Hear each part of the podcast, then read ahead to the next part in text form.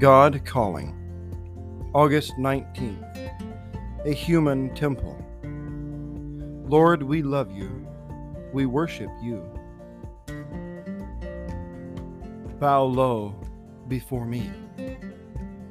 Worship is not prayer, although both express different ways that people need me. Bow low in worship, aware not only of my humanity, but also of my divine majesty.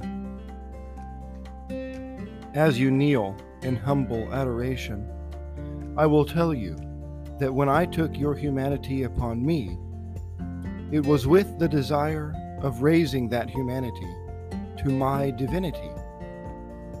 Earth gave me her best, a human temple to contain my divinity. And I brought to her the possession of divine power divine love, and divine strength to be forever expressed in those of her children who accept me, opened their hearts to me, and attempt to live my life. So, kneeling in a spirit of humility, turn your eyes heavenward and realize the majesty, the power, and the beauty that may be yours. Remember, there are no limits to my giving, even though there may be limits to your accepting.